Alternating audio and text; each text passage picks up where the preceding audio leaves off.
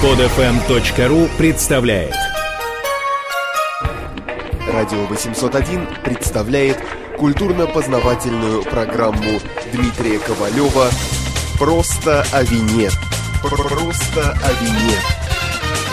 Просто о вине. Радио 801 представляет э, уже второй выпуск программы «Просто о вине». Кандидат филологических наук, винный журналист издания Simple Wine News Дмитрий Ковалев рассказывает э, о вине в беседах с э, нашими ведущими и обозревателями. В данном случае в разговоре с Андреем Михеевым продолжается речь об общих сведениях о вине, классификация вина от сухого до полусладкого, чем отличаются красное и белое сорта вина, когда и как пить вино, и, конечно же, где в России можно купить доступное хорошее вино. На все эти вопросы отвечает Дмитрий Ковалев. Так как Россия, в общем-то, не секрет, что достаточно пьющая страна, я думаю, мы все знаем, что разные алкогольные напитки ну, чаще всего по-разному влияют и на настроение, и на психику и так далее. Одно дело пить там в баре водку, другое дело там, я не знаю, с девушкой шампанское. Есть ли какая-то такая градация у вина и какое настроение должно быть для него и, соответственно, какое настроение будет ну, соответственно, после него. Мне хочется развить тему, которая прозвучала в первой части вопроса. Это о том, что и как пить, и в, в каком состоянии, в какой степени. Для меня всегда эта тема, которая очень меня интересует. Какие алкогольные напитки, какое настроение вызывают, и в какой степени дозе это все так бывает. Мне кажется, неспроста никто не смог этого описать, потому что если начать этим заниматься серьезно, то можно очень быстро угробить свое здоровье. Поэтому, наверное, это из той же серии, как э, описывать там действия наркотиков там, на, на, самом себе, хотя в меньшей степени. Скорее, это будет губительно не для психики, а для здоровья, просто откажет печень. А что касается вот ситуации, да, как я правильно понял вопрос, да, когда что пить, а вино, оно очень ситуативно, оно человека приближает к какому-то состоянию, и очень часто, вы знаете, в вине, когда его дегустируют, о этом мы будем говорить обязательно, там чувствуют очень много разных ароматов очень э, много оттенков. И есть люди, э, я сам к таким отношусь, у которых обонятельная память очень сильная. То есть можно вспомнить по какому-то запаху, какой-то момент жизни, какую-то картину, да, и это очень многие, я знаю, переживают, это, кстати, мало описано, к сожалению. И мне кажется, в вине та же самая тема есть, то есть оно может э, приблизить какой-то момент. То есть где-то вам, допустим, были вы на каком-то далеком там курорте Италии или Испании, там попробовали вино, и вам было хорошо, и вы можете его в Москве открыть, не стопроцентная гарантия, что он будет точно так же, но вы можете вспомнить какой-то приятный момент вашей жизни. А что касается всяких прочих алкогольных напитков, то всему свое место и время. И я думаю, что многие из нас э, с друзьями охотно выпьют там, водки или виски. Это создает другую совсем систему общения. Это создает какое-то там Не-не-не, подожди, подожди. Да. Я понимаю, что ты отвечаешь очень красивыми пресс-релизными такими фразами, да. но да. правильно я понял, что вино это несколько философский, несколько такой абстрактно-романтический напиток, немножко даже меланхоличный. Не обязательно, потому что есть вина меланхоличные, есть вина, которые веселят. Ну, шампанское, например. Да и вообще, очень многое зависит от настроения человека, который вино это пьет изначально. Оно может усилить хорошее а, настроение. Извини, немножко перебью, д- дополню да. вопрос. Э, Еще к тому же, вино это напиток э, одиночный или обязательно компания? Да, можно в одиночку его пить, конечно. Можно пить его в компании друзей. Главное, чтобы люди, с которыми вы это вино пьете, разделяли, во всяком случае, его вкус, чтобы оно не казалось им там кислым или терпким и так далее. И очень важно, ну, если вы пьете его в одиночку, чтобы вы понимали, что вы пьете это вино не для того, чтобы там горе свое залить какое-то, а чтобы о чем-то так подумать, или просто вам приятно, вам хорошо, вот вам хочется это настроение как-то так углубить, так немножко. В хороших, дорогих, э, вот совсем уж классических винах э, есть. Я не разбираюсь вообще, я дилетант. А есть эффект э, такого многослойного вкуса, то есть там сначала какой-то такой одинарный, потом начинается там более глубокий, потом после вкуса и так далее.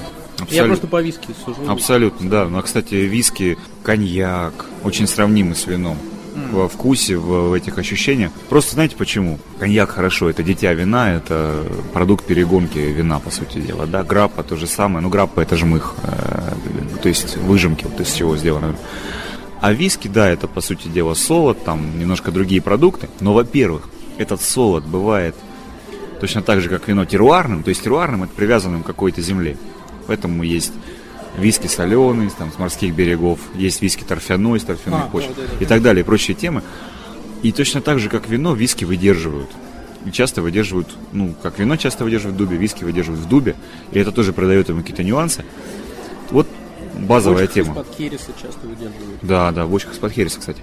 Тема базовая, значит, в вине есть три вкуса, грубо говоря, три а, таких уровня, да, вкусовых. То есть это первый, это сортовой. А, в, в отличие от виски, ну, виски, кстати, тоже есть сорта разные, да? Есть разные почвы. А, ну вот возьмем сорт там Каберне, Савиньон, Мерло, грубо говоря, Пино Нуар. Три красных сорта французских, все разные. По вкусу вы это почувствуете там даже, если попробуете в первый раз и, и будете дальше там абсолютно будете различать.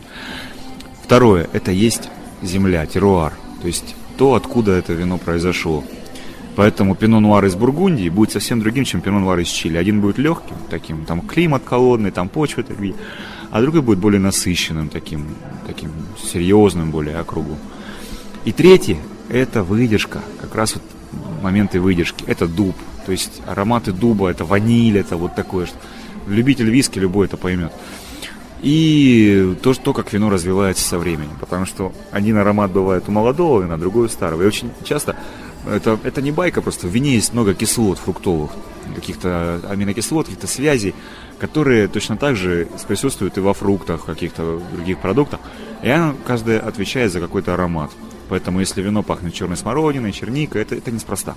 И вот что интересно, во многих винах, особенно в белых, такая прослеживается вещь, когда э, вино молодое, допустим, Эльзаса, пахнет э, молодыми фруктами, там, молодым личи, манго, грушей, а уже более старое или, или сладкое, или сделанное таким поздним сбором, оно пахнет уже теми же фруктами, только засахаренными или медовыми. Если белые цветы, допустим, то потом это будет мед.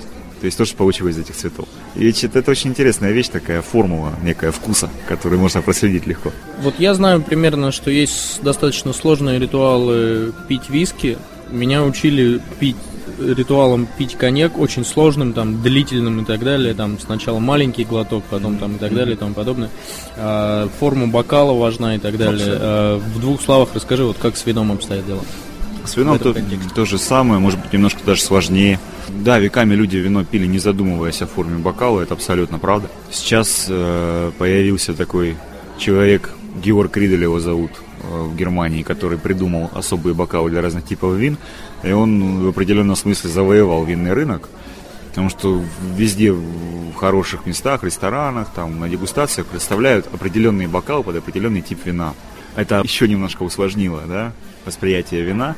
И люди, которые к этим бокалам привыкли, они часто уже перестают э, наслаждаться вином из более простых бокалов. То есть он на них эти бокалы подсадил, грубо говоря, народ. Но при этом есть техника дегустации, которая позволяет вино оценить из э, обычных, да, других бокалов. Ну, это, грубо говоря, это сначала оцениваете цвет, потом оцениваете аромат и потом вкус. Ну и точно так же здесь нужно, там есть вино нужно болтать, играть в бокале, чтобы крутить его, чтобы оно так вот немножко раскрывалось больше. Ароматы нужно сначала так наслаждаться ими некоторое время, потом попробовать, потом еще раз э, ароматы почувствовать, чтобы там эти, потому что вкусы и ароматы, они сочетаются как-то. То есть дегустация это, конечно, отдельная вещь.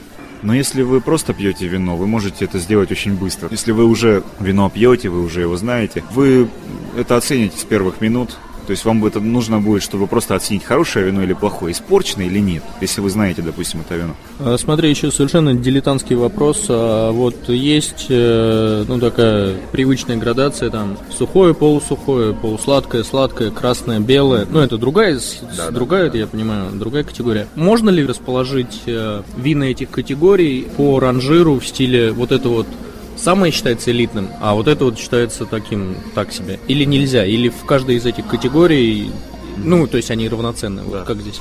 Грубо говоря, по, по категории, если брать по сахару, красное и белое оставим пока. В каждой категории, да, есть, э, есть элитные, есть, есть неэлитные вина. И просто главный принцип, принцип вообще элитарности, ну просто честности вина, то, что вино сделано из винограда, без добавления каких-то ароматизаторов, и подсластителей тех же, того же сахара.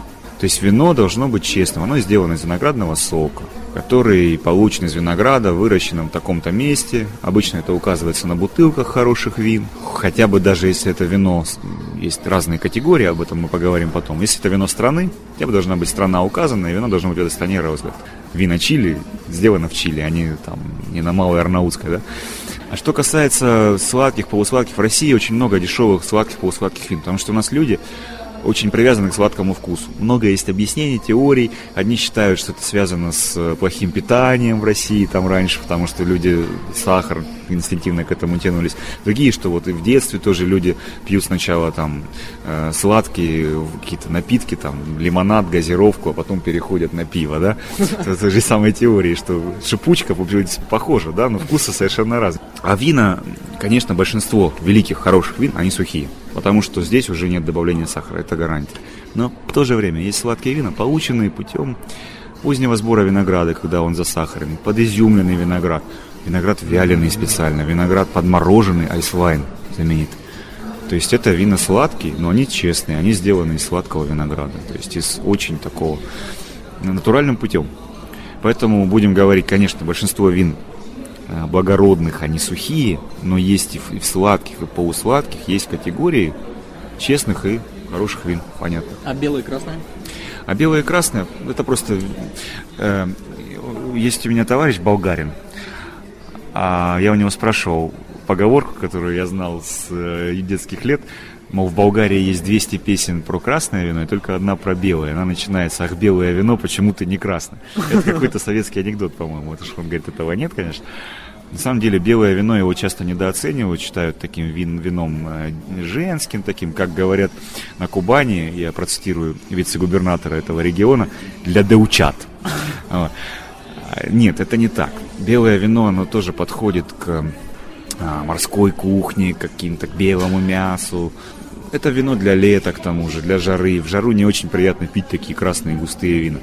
А красное вино, оно точно так же подходит для других ситуаций. Его так в кавычках считают мужским. Тоже неправильно, потому что многие девушки любят красные вина. А это вино более мощное, такое во вкусе, глубокое там часто. И подходит оно к мясным блюдам, его хорошо пить. Особенно красные вина, такие, естественно, крепкие, 14-16 градусов есть вина. А, ширазы, например, австралийские. Очень приятно пить зимой, когда холодно. Но любое вино хорошо для любой ситуации. То есть вот хочется вам белого вина, вот жарко или, или продукты, или кухня такая, надо пить белое. Красное, значит красное. То есть не надо четко Но... делить одно лучше, другое хуже. Это неправильно. Самые великие вина все-таки красные? Нет. Вот если взять э, Бургундию, мой любимый винный регион, там есть э, великое вино, одно из великих вин, допустим, это Романе Конти, оно красное. И есть то же самое Пелени Монраше, оно белое. Одно из Пино Нуар, другое Шардоне. Лучшие теруары, лучшие участки, которые веками там обработали, обрабатывали монахи, которые доказали свое качество в веках. Ну, они соседствуют там между ними около 30 километров расстояния. То есть и то, и другое, и стоят они одинаково. Они а, там даже у производителя стоят несколько сот евро, а уж в России они на, на тысячи идут. То есть никакой разницы абсолютно. Разве что, может быть, красных вин чуть-чуть больше, чем белых в мире. И качественных красных По вин чуть-чуть больше. По количеству, да. Да, марок, регионов и так далее. Это, ну, не знаю, с чем это связано. Может быть, часто раньше белое вино недооценивали, а сейчас стали так немножко поднимать. Белое вино хорошо, кстати, получается в северных регионах. Север Франции, Эльзас, это Германия, это Австрия.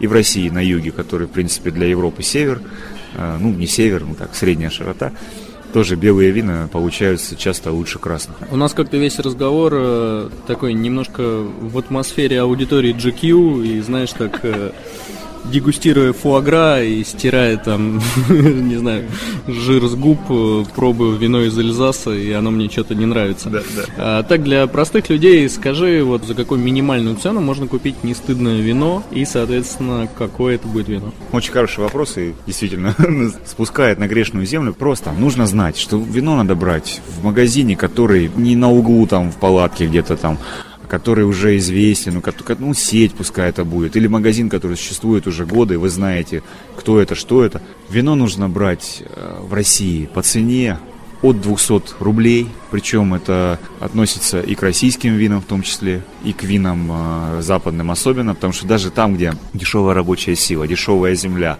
массовое производство, пусть это будет Чили, там Австралия, даже там это вино будет стоить уже пару долларов, и его сюда надо довести еще, заплатить таможенные таксы, там интересы импортеров тоже достаточно серьезные, интересы перепродавцов, и вот оно уже будет от 200 рублей начинаться. То есть обращайте внимание на цену прежде всего. Это часто будет путеводной звездой такой.